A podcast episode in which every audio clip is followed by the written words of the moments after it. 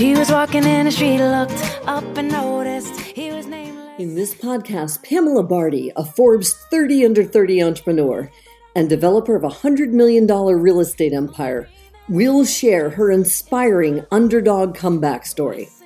And along with those of her guests, she'll share how you too, as an underdog, can rise up and succeed against all odds. Here's your host, Pamela Bardhi.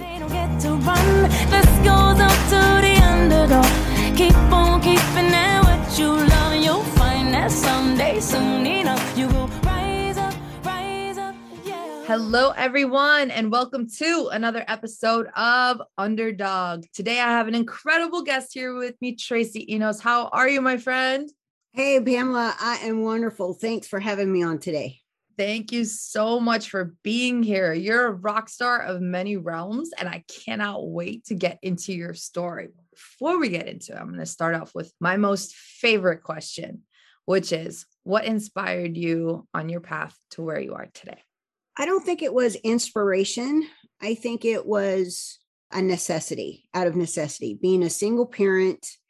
And I lost my job in the housing crisis back in 08. And then I also got divorced, uh, filed for divorce like within a month from each other. And it was really sucked. And I couldn't find a job anywhere. And I lived down in the Branson, Missouri area. So I couldn't find a job for months and months. And so I finally looked back up in the Kansas City area where I came from. And I found a job with a real estate firm being their mortgage broker for the office. And they did probably 80% of the foreclosures in urban core and uh, some suburbs of Kansas City. Mhm. So I had some job security there. But the problem with that was, was that the new school where I live, I live in the suburb of Kansas City, they were charging after school care for two kids just for two hours and they didn't have to leave the school they still stayed at the school $700 a month in just two hours of childcare per day. And so i worked something out with with the broker the owner of the the real estate firm and i was able to leave soon enough so i didn't have to pay that at the time. But eventually she closed up shop when the market improved and moved us over back here to another real estate firm in Lee's Summit. And um, she wanted to double dip, and I just told her to go fly kite. so I was like, no, you know, I'm a little smarter than that. So then I couldn't find another job. And I was kind of back at the, you know, having to find something that would be a little flexible in order for me to get the kids off the bus. I wouldn't have to pay that, you know, two car payments, honestly, of childcare. And dang, it's expensive. But anyway, so eventually I found a job on LinkedIn and um, it allowed me to work from home and well eventually i ended up working from home but i would go around to the sam's clubs and costco's and i would demo their health products on thursday friday and saturday. And within a week i became the lead. So now i was in charge of all the other promoters with seven stores in the city. And then within two months i became field regional manager and i had seven states and 83 stores. Woo, that was a lot a lot of work. And then I started doing a lot of traveling. And I, at the time, I had a boyfriend and he helped out a lot. And of course, uh, the kids' his dad had moved up this way. So that helped out too. But so it was out of necessity, not out of really inspiration. And, and my business has evolved over time. When I first started my marketing agency after I got laid off from the health company, that second time from corporate America in four years laid off, that just was really horrible. I started a digital marketing agency and although I love selling the services, I didn't like fulfilling the services because it was a lot of work. And so, but that, that allowed me to work from home. And then I started um, getting some LinkedIn clients. And then those clients are like, because I couldn't find business in my own backyard. Like I'd go to these network meetings, BNI meetings. I think I was spending more money on wine than I was making any money. And I think out of the whole you know year i did this i got one client and he happened to be my first linkedin client and he was a, a startup biotech company here in the city. And from there just kind of ballooned i'm like you know what? I found my job on linkedin with the nutrition company. Let's see if i can find my clients on linkedin.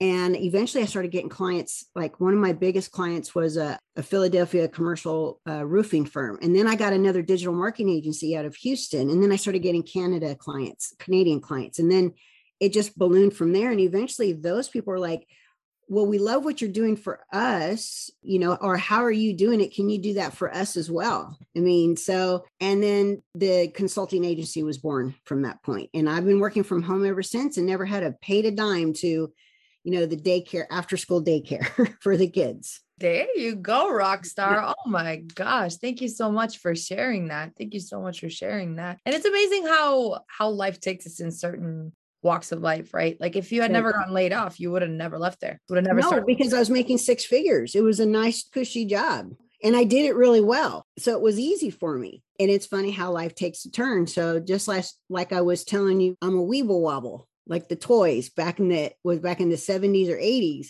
I don't fall down.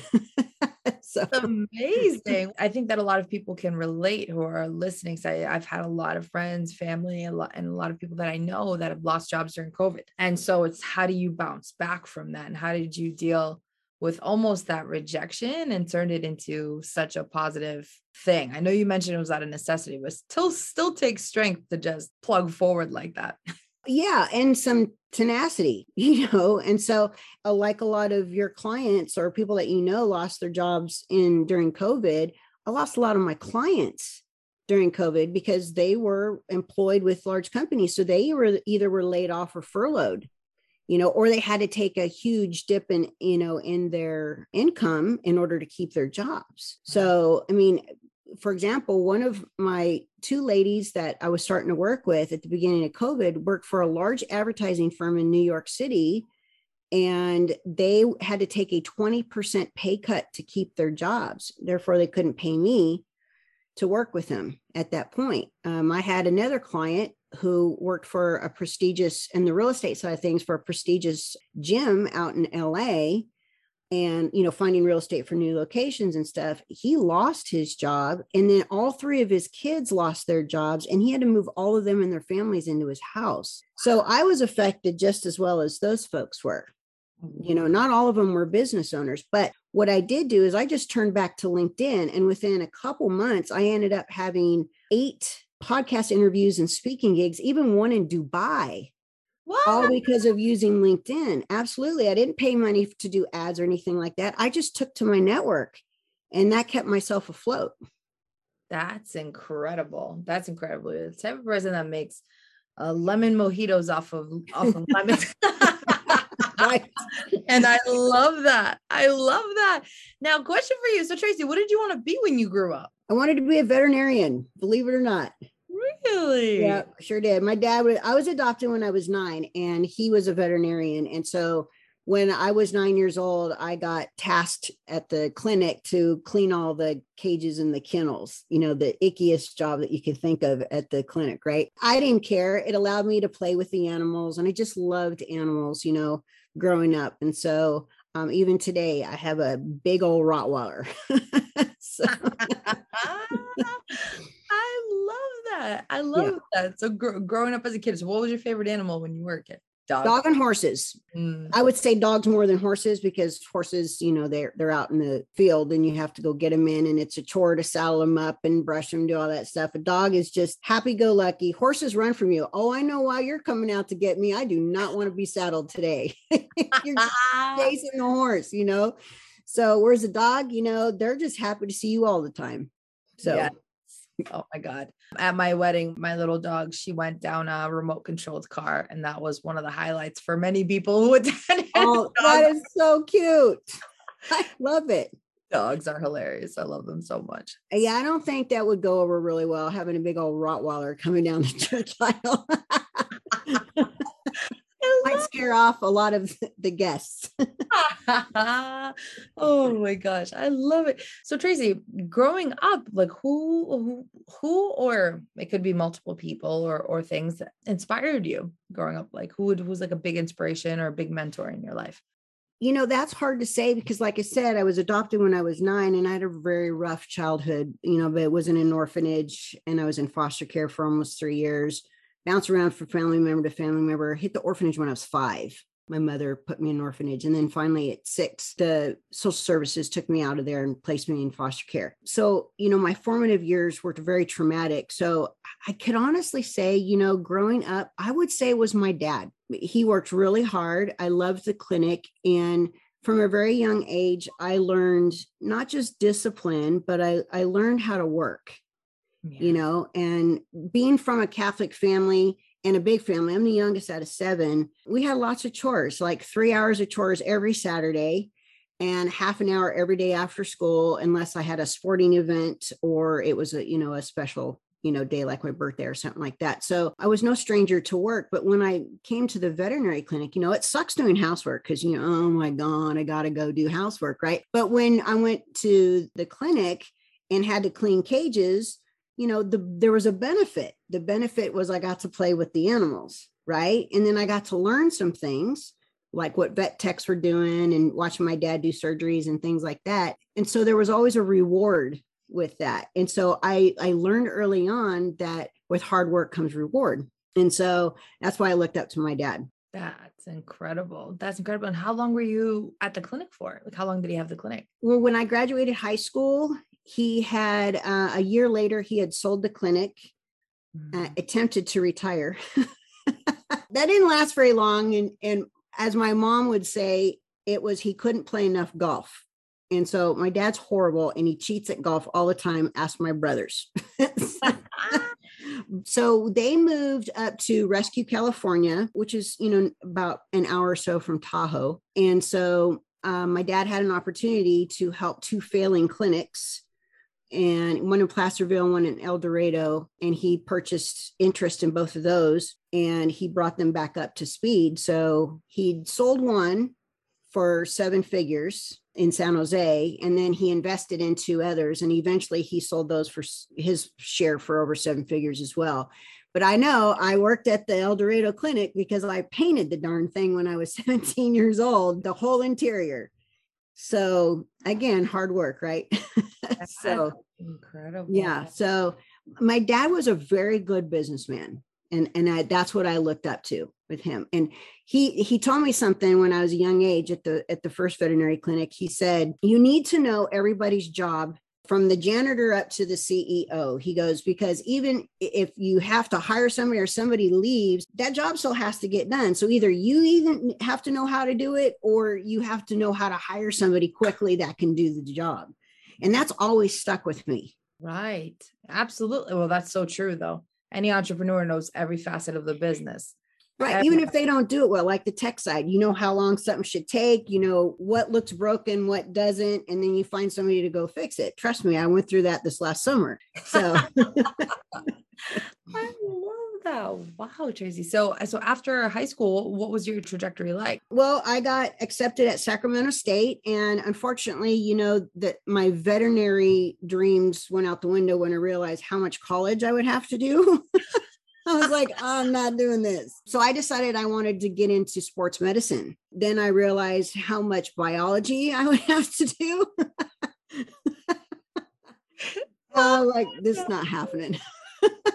so I kind of flunked out of my first semester of college. I got kicked out of the dorm because I got shingles and everybody thought I had chicken pox. And no amount of trying to convince, you know, the college that I didn't have chicken pox, that I had shingles. So I was, and my parents were of no help at that point. So I just told everybody to go fly kite. And I moved back to San Jose, moved in with a friend. And then within a few months, I joined the Navy. Wow. Wow. So you had left college and went and joined the Navy?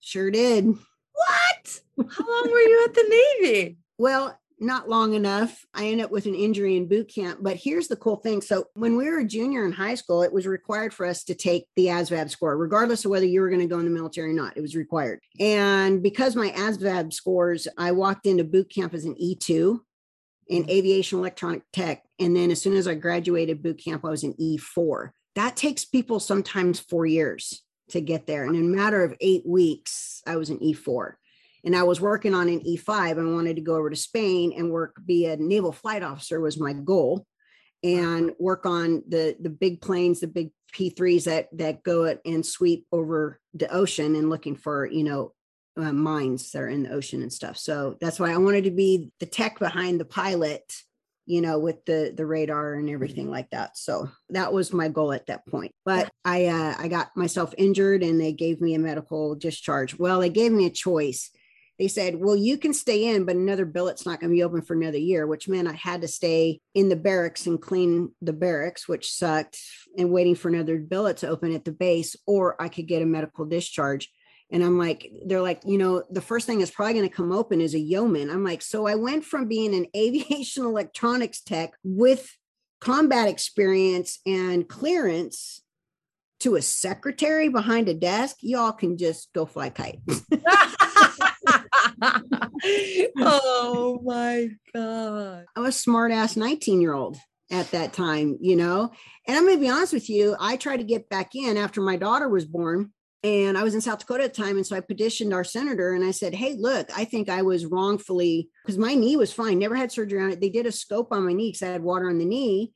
And I was on crutches for a few weeks. And, but I didn't have any open knee surgery or anything like that. And I'm like, Look, I think I was unfairly kicked out of the military. And so he got me back in and I went through medical and I passed with flying colors. And they're like, all right, you can come back in. And then at that point, my daughter was born. And I was like, I'm not sure I could leave her for four years. Mm-hmm. You know, so I, I didn't end up, you know, reentering back into the military. But I made a point with the military is like because I think that at the time, uh, you know, I was one of the first women that was combat rated in aviation, wow. and the men didn't like it they did not like these women coming in and taking some of these positions that were open. I'm I'm not kidding you. And anybody listening to this, if you're in the military, you know, you can say what you want. but I was the only girl in my class between the, the uh, Navy and the Marine guys. Only girl. There's only a few of us at the time. You know, so I just think that the company commanders up above didn't like the fact that these women were really starting to come in and get these assignments. And that was their way of getting me out of there as fast as they could. Wow. So I was unfairly targeted. So what year, yeah. what years was that, Tracy? A, let's see, 89, 90. You were one of the first females in your class. Mm-hmm. That's pretty, pretty badass to be 19 and be working on aviation electronics at Didn't know I had it in me, but I scored really high in the ASVAB score. And you're going to laugh. I can't put together my TV and my and hook everything up. I have to ask my son. Maybe that's just because of my old age, and I just haven't been. You know, if you don't use it, you lose it. Lose it. What? That's so incredible to be a teenager and literally working on such dynamic oh, things. Oh yeah, we were working on fighter planes. So you know, on the black boxes on these fighter planes. So I was in charge of A6Bs and A6s, I think been a while. My brain's got a little kind of some cobwebs in there, but yeah. So yeah, and we would run out on the flight line if the pilot's saying there was something wrong with the plane or or whatnot. So yeah, or like when like when planes or copters whatever crash, then we retrieve the black boxes and get the information out of the black boxes. That's incredible. Totally badass, by the way. Like, holy crap. Wow. And then from there, I love that you went back and you're like, nope, I was I was taken out I wrongly. Think, what? Yep. Mm-hmm. Wow. I'm still fighting my veteran status right now. Really? Mm-hmm. Wow. You were in there for for a few years. No, I was in there a year. So, yeah, but they don't want to give it to me. They said that I was discharged, even though I was honorably discharged. I wasn't in long enough. So mm-hmm. it's a fight. Oh man. That's incredible. So, what an experience though for you to have on there. That's, that's yeah.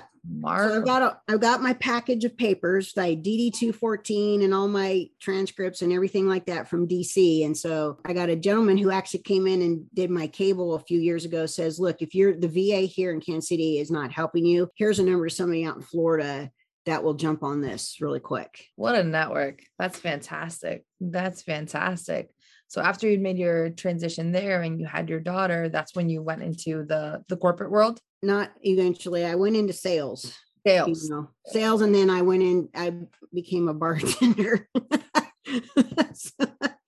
that was well because I was I was 21 when I had her, and I'd had a son while I was in the military because I married a guy, the guy that was in my boot camp, brother boot camp and then he was also in the same class as me. He was also an AT. I married that fella, but filed for divorce um, on just under two years that we were married. Just it was not a very good situation. Found out three weeks after I filed for divorce, I was pregnant with my daughter. So now I have two kids. So it was very difficult and didn't have support from my family at the time. I had to do what I had to do. So I started bartending and that and waitressing, and that's what I did for quite a long time. You see, I at that point didn't know what I wanted to be when I grew up The same thing with me. I started delivering pizzas when I was 16. Well, I started working at my parents' restaurant when I was 10. But you know, well, as soon as I got my license, that that's what I started doing. And I was bartending and everything for a while you know, not bartending, I'm waitressing for a while as well and delivering pizzas and doing all these things. Like the hospitality industry is such an amazing prerequisite for entrepreneurship. It's incredible. so when people mention that, I'm like, no, mention it because it's fantastic. It means you can handle pressure, you can multitask, you can do all these things. If you're an excellent bartender or waitress, I like automatically know you're built for business. Period. I ended up being the, the favorite bartender at the country club in Sioux Falls, South Dakota. And then that you're going to laugh at this. The name of the country club was Westward Ho all right i know i know. And they they also i work some of the banquets sometimes for extra money and they have they had this specialty dressing called ho dressing. Oh, it was blue cheese and french dressing mixed together. It's actually really good. But we just laughed that it was called ho dressing. That's hilarious. Oh my god that's hilarious. I love it I love it. I just love the different parts of your journey because you know what it is like life is so not linear and so many people think that it is and I'm like it's just so mm-hmm. so not. You literally went from so many different things all at once.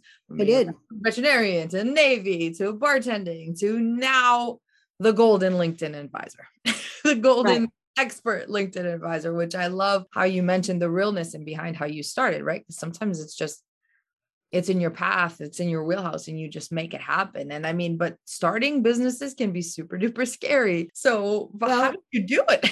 it was also pretty sloppy to get there, too. You know?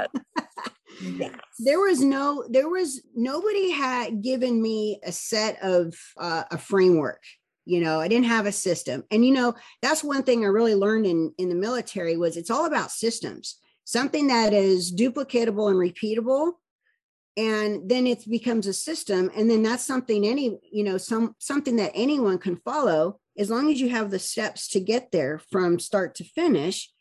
And i didn't have that when i first started you know i didn't have that roadmap framework system whatever you want to call it.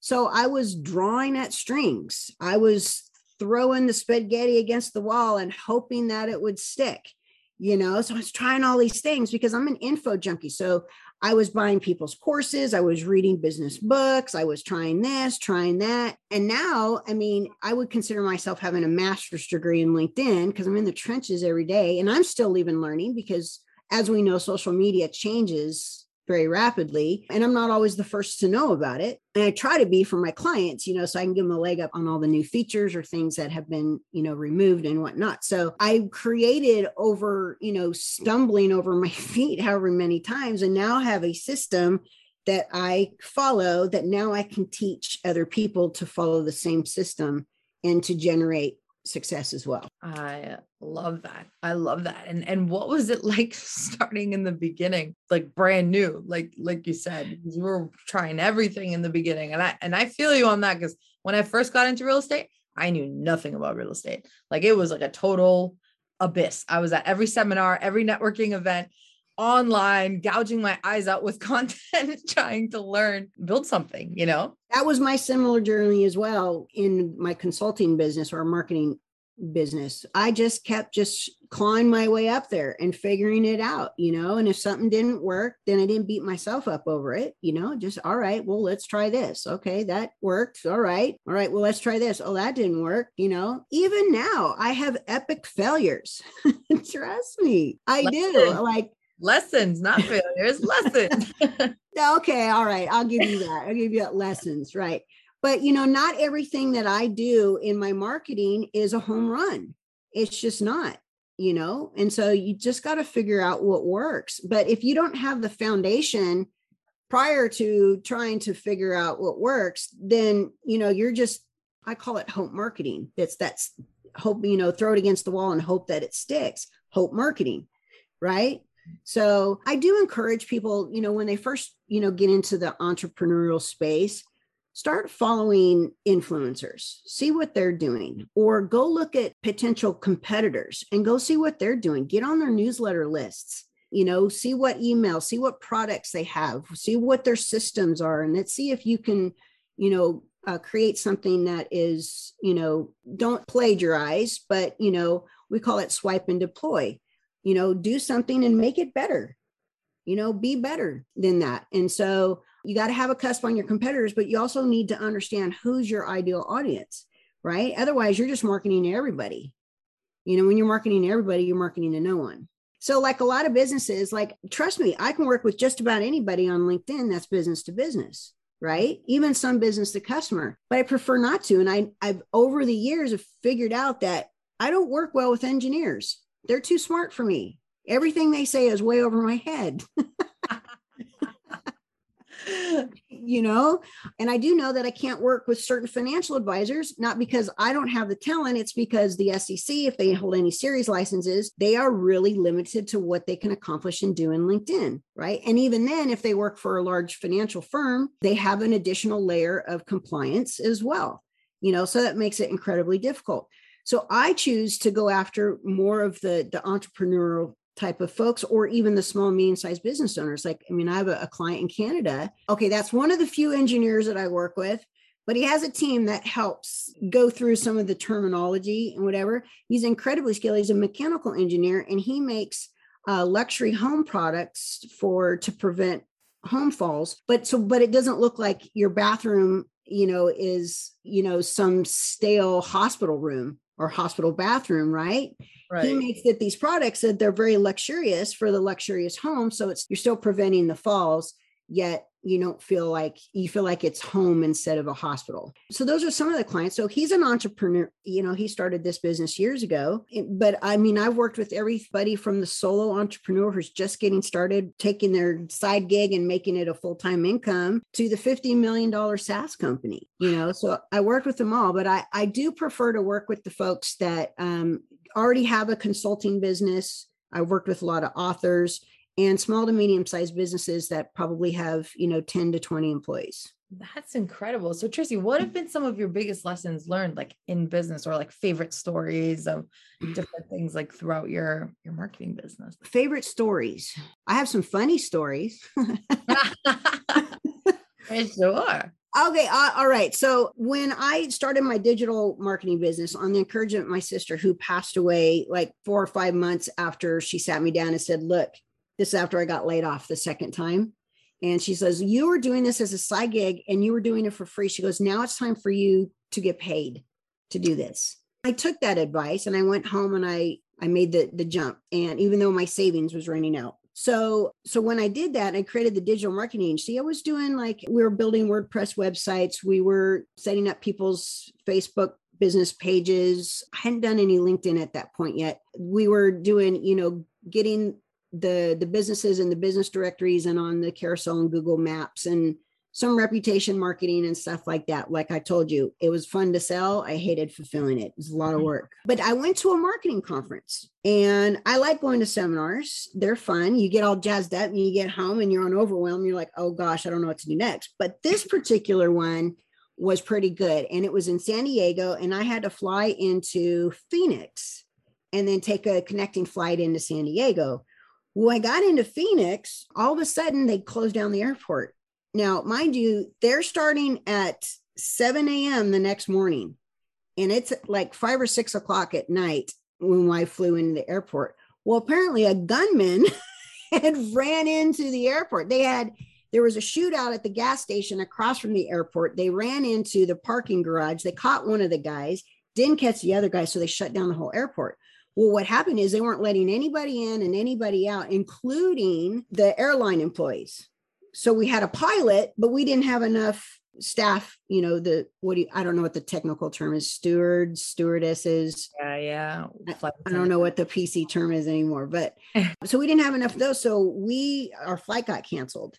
Well, I'm running around now. I have my lug, I've got my carry on and my luggage, and I've got high heels on because really, when I came into San Diego, my goal is to meet some people and go out and have some cocktails. And they're like, Well, you now have to go to this whole other concourse, call the airline, see if you can get, you know, on a flight, whatnot. I throw my back out, completely throw my back out with this luggage and everything, walking in high heels.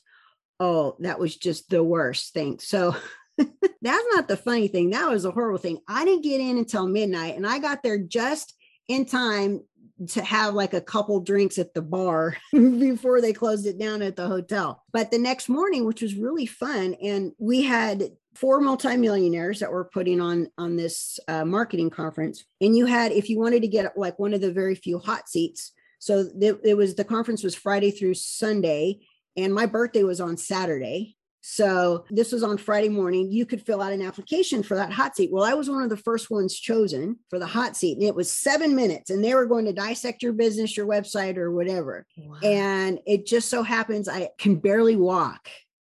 And I got one of the, his name was Mike Koenigs. He helped me up onto the stage, and they had, you know, chair height stairs or uh, chairs. And then one of the ladies, her name was Pamela as, as well. She used to work for Tony Robbins and my hair was super long. So she complimented my hair. And then there was Phil, uh, Paul again. He was the podcast guy. And then Ed Rush. He was CEO, consultant, former fighter pilot, and I think he was Marine. Anyway, so they dissect my business in seven minutes. They told me to fire all my local clients, write a book, and start doing LinkedIn, start LinkedIn consulting. And that's really where when my business took that turn. Now I did not fire all my clients. I fired one client, which actually was my hairdresser. I fired yeah, his office. I fired the salon. And then I just kind of phased out the rest of my clients, said, here, I'm going in a different direction. Here's what we're doing. Mm-hmm. And that was how my business was really born. And that was in September of 2014. I mean, I'd been working, doing some LinkedIn stuff, but I was getting more and more clients. And they said, this is what you need to be doing. And I listened. Well, about a year later, I get this message on Facebook, my Facebook business page, not in LinkedIn. Remember, I'm the LinkedIn girl, but on my Facebook business page. And there was Ed Rush gives me his direct cell phone number, says, Hey, are you still doing that LinkedIn thing? It was exactly Jill's words. You still doing that LinkedIn thing? I called him. He actually answered. Wow. Answered the phone. And we worked together for almost four years. Wow. Kind of funny story, threw out my back. It must have been memorable somehow. That's fantastic. I, I took their advice and that was that's how the the consulting business was born. That's incredible. And Tracy, what were some of your biggest lessons? You had mentioned that you wished you had somebody who would give you kind of like a business blueprint before you started. So, mm-hmm. what would be some of your biggest tips in creating a successful business, if you will? Well, I've had to learn the hard way. I'm a perfectionist. And this is I remember what Mike Koenigs had said. He said, money loves speed. And I'm like, man, he's right. But that perfectionist in me is like, all right, this landing page has to be perfect. The copy has to be perfect. The videos have to be perfect. The article has to be perfect. The messages have to be perfect before I pull the trigger. Mm, no, it, it's called fail forward fast. And I, I think that's the biggest lesson I think entrepreneurs should should take. Don't don't take the route that I took because I'd been a multimillionaire a long time ago if I had taken heed to those lessons. Fail forward fast. Just get it out there and improve it as you go. Okay. Don't sit back and keep perfecting every little thing because then you'll never launch. That's the biggest lesson I've learned in, in being an entrepreneur. Go for it. And mm-hmm. I'm the same exact way. I'm, I'm like, nope, this has to be for then I can launch. So you just go. Yeah, you just go. That's why it took me so long to get my book out. Let's talk about your book. Let's definitely talk about your book. Um, this book behind me, it's LinkedIn Publishing to Profits. I wrote it in 2016. Actually, I didn't write it, I performed it. We got it transcribed and then got it edited. And then LinkedIn made a bunch of changes to the publishing platform. I'm so glad I didn't publish the book because I would have had to pull it immediately. But I got frustrated. So I didn't write it again until Ed Rush was emceeing an event, Dan Kennedy's event in Cleveland. And they were looking for some speakers for the advanced bonus day. And they wanted somebody to speak about LinkedIn. Well, all he did was make an introduction. He goes, Tracy, it's up to you. I did not get you this job. This is on you. And so I went through the the interview process and I had to show him some of my work and all that fun stuff. And I'm a Dan Kennedy student at the time, so you also had to be a Dan Kennedy student. And um, they allowed me to come speak. I spoke at Dan Kennedy's event with some big people on the main stage that Dan Kennedy was on. And um, anyway, so I, I shared the same stage with some really big speakers and very successful folks. And I couldn't go to the event saying I wasn't a best selling author right? So this one I decided, you know what? LinkedIn's calmed down a little bit. I can write, I can finally write this book. Right. And so I did. And I didn't write it all the way, but I wrote just enough where I submitted it to Amazon and then I pre sold it. And within 36 hours, I was number one in Canada and in the United States. And then I used that as clout in my presentation as a best-selling author and I'd already had, you know, the graphics done and everything like that. It was pretty cool. And then I got a bunch of new clients from that event, a bunch of new coaching clients. So I'm onboarding all these clients, but I still got to write this book. and so, you know, Amazon gives you a deadline. You've got 90 days to publish it. And I missed the 90 days. I asked for an extension. They said, if you don't meet this extension, you'll never be able to pre sell your book ever again. You'll have to just have it published. And so for 32 days straight, right after Christmas, when I got all my new clients on board and everything was running like a well oiled machine, I spent four hours a day writing this darn book. And I finally published it on February 7th of 2018. Now the book is a little bit outdated because LinkedIn's made a ton of changes. So we are doing version 2.0 this winter. But um, that book was responsible in 2018 for 25% of my income doing podcast interviews, speaking gigs, and getting clients. And then, even from some of those podcast interviews, I've got people from Holland and the UK interested, and I, I secured coaching clients Germany, Holland, UK from that book. That book was responsible for well into six figures of income. And for a year and a half, it sat number one in two categories. That's yeah. incredible. Oh my God. So, without spoiling it too much, can you give us some little snippets of that amazing book? Well, sure.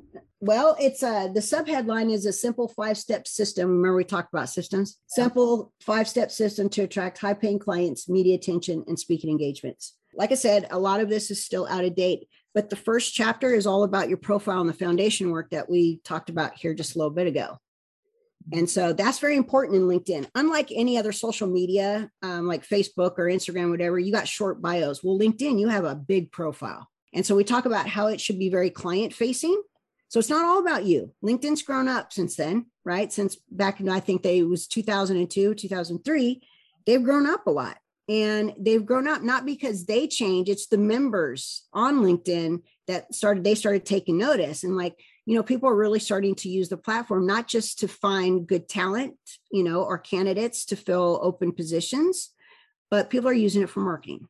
They're using it for creativity. They're using it for unique content and things like that. So it's all about your profile because 99% of the activities that you do in linkedin are tied to your personal profile. Company pages are very limited in the activities they can you know they can do. They can do a little more things now than when i wrote this book but it's still about your profile your personal profile but what people are forgetting about the profile is the human side of you. Look, we do business with people we know, like, and trust, right? So if this is like a cold person that you're reaching out to, or somebody sees a, a, an article that you wrote or a piece of content in the news feed or something like that, they don't know you. So it's all about perception, right? So they have to perceive to know you. What people forget is they don't fill out the the rest of the their profile, like their volunteer work organizations they support, any big projects that they've worked on or collaborated with. You mm-hmm. know, even the education. Look, I don't have a traditional education, but I put my military experience in there. And trust me, I know when somebody's looking at my profile because they mention the military experience. Well, guess what that just did? That is now a warm conversation instead of a cold conversation. And those are the conversations that I like, definitely. But then we talk a lot, a little bit about the publishing platform. Like I said, that's changed a lot. Um, I won't go into that here. And then I talk a little bit about bonus chapter about the newsfeed. So when this book gets rewritten, we're going to talk about LinkedIn Live. We're going to talk about events. We're going to talk about native video. We're going to talk about now even company pages can write articles instead of just on the profile. We're going to talk about how to promote your events and your LinkedIn lives. And we're going to talk about newsletters, which is the new publishing platform. And of course, the first chapter will be it's all about your foundation and your profile. So we won't forget that. Love it. Tracy, thank you so much. You're a rock star. I can't wait for 2.0 to come out. That should be soon, yeah? Well, it'll probably be twice the size. so, yeah. Love that. I mean, this is the five steps. We're going to have a little bit different approach. It's still going to be LinkedIn publishing to profits, but we'll have a different sub headline. You know, I haven't figured that out yet, but there'll definitely still be a system in here. Definitely. I love that, Tracy. I love that. I'm about to ask you my favorite question. My favorite, favorite question. You ready for it? Shoot. what would your older self tell your younger self based on what you know now? Uh, it's it's about failing forward fast. It's just don't be the perfectionist that you are. Trust me, I'm an organization girl. I mean, I'm not to the point where, you know, every can has to be facing and, you know, that I'm not that, you know, anal about things. But when it comes to my business, everything seems to have to be perfect before you pull the trigger. And that's what I would tell my younger self. You know, that is one of your fatal flaws that you got to work on immediately. Mm-hmm. You know, we all have our superpowers and we all have our fatal flaws. So if I would recognize that fatal flaw a long time ago, I'd be a lot farther along than than I was, a lot sooner. Love that. Thank you so much for sharing that, Tracy. And now, what's up in your world in the next six to 12 months? What's happening? Well, besides the book, that'll be a, a, big launch. We are launching, I haven't launched a digital program since 2015. We are going to be launching the Ultimate LinkedIn Profile Framework. It's going to be a digital course and it's going to go through that profile, that foundation work from A to Z. You know, th- that is, you know, the one thing that's responsible for myself and my clients um, in millions of dollars of new business, podcast interviews, and speaking engagements. And so it all starts there. I know a lot of folks do programs that all about LinkedIn, but I'm gonna trust trust me, LinkedIn's overwhelming.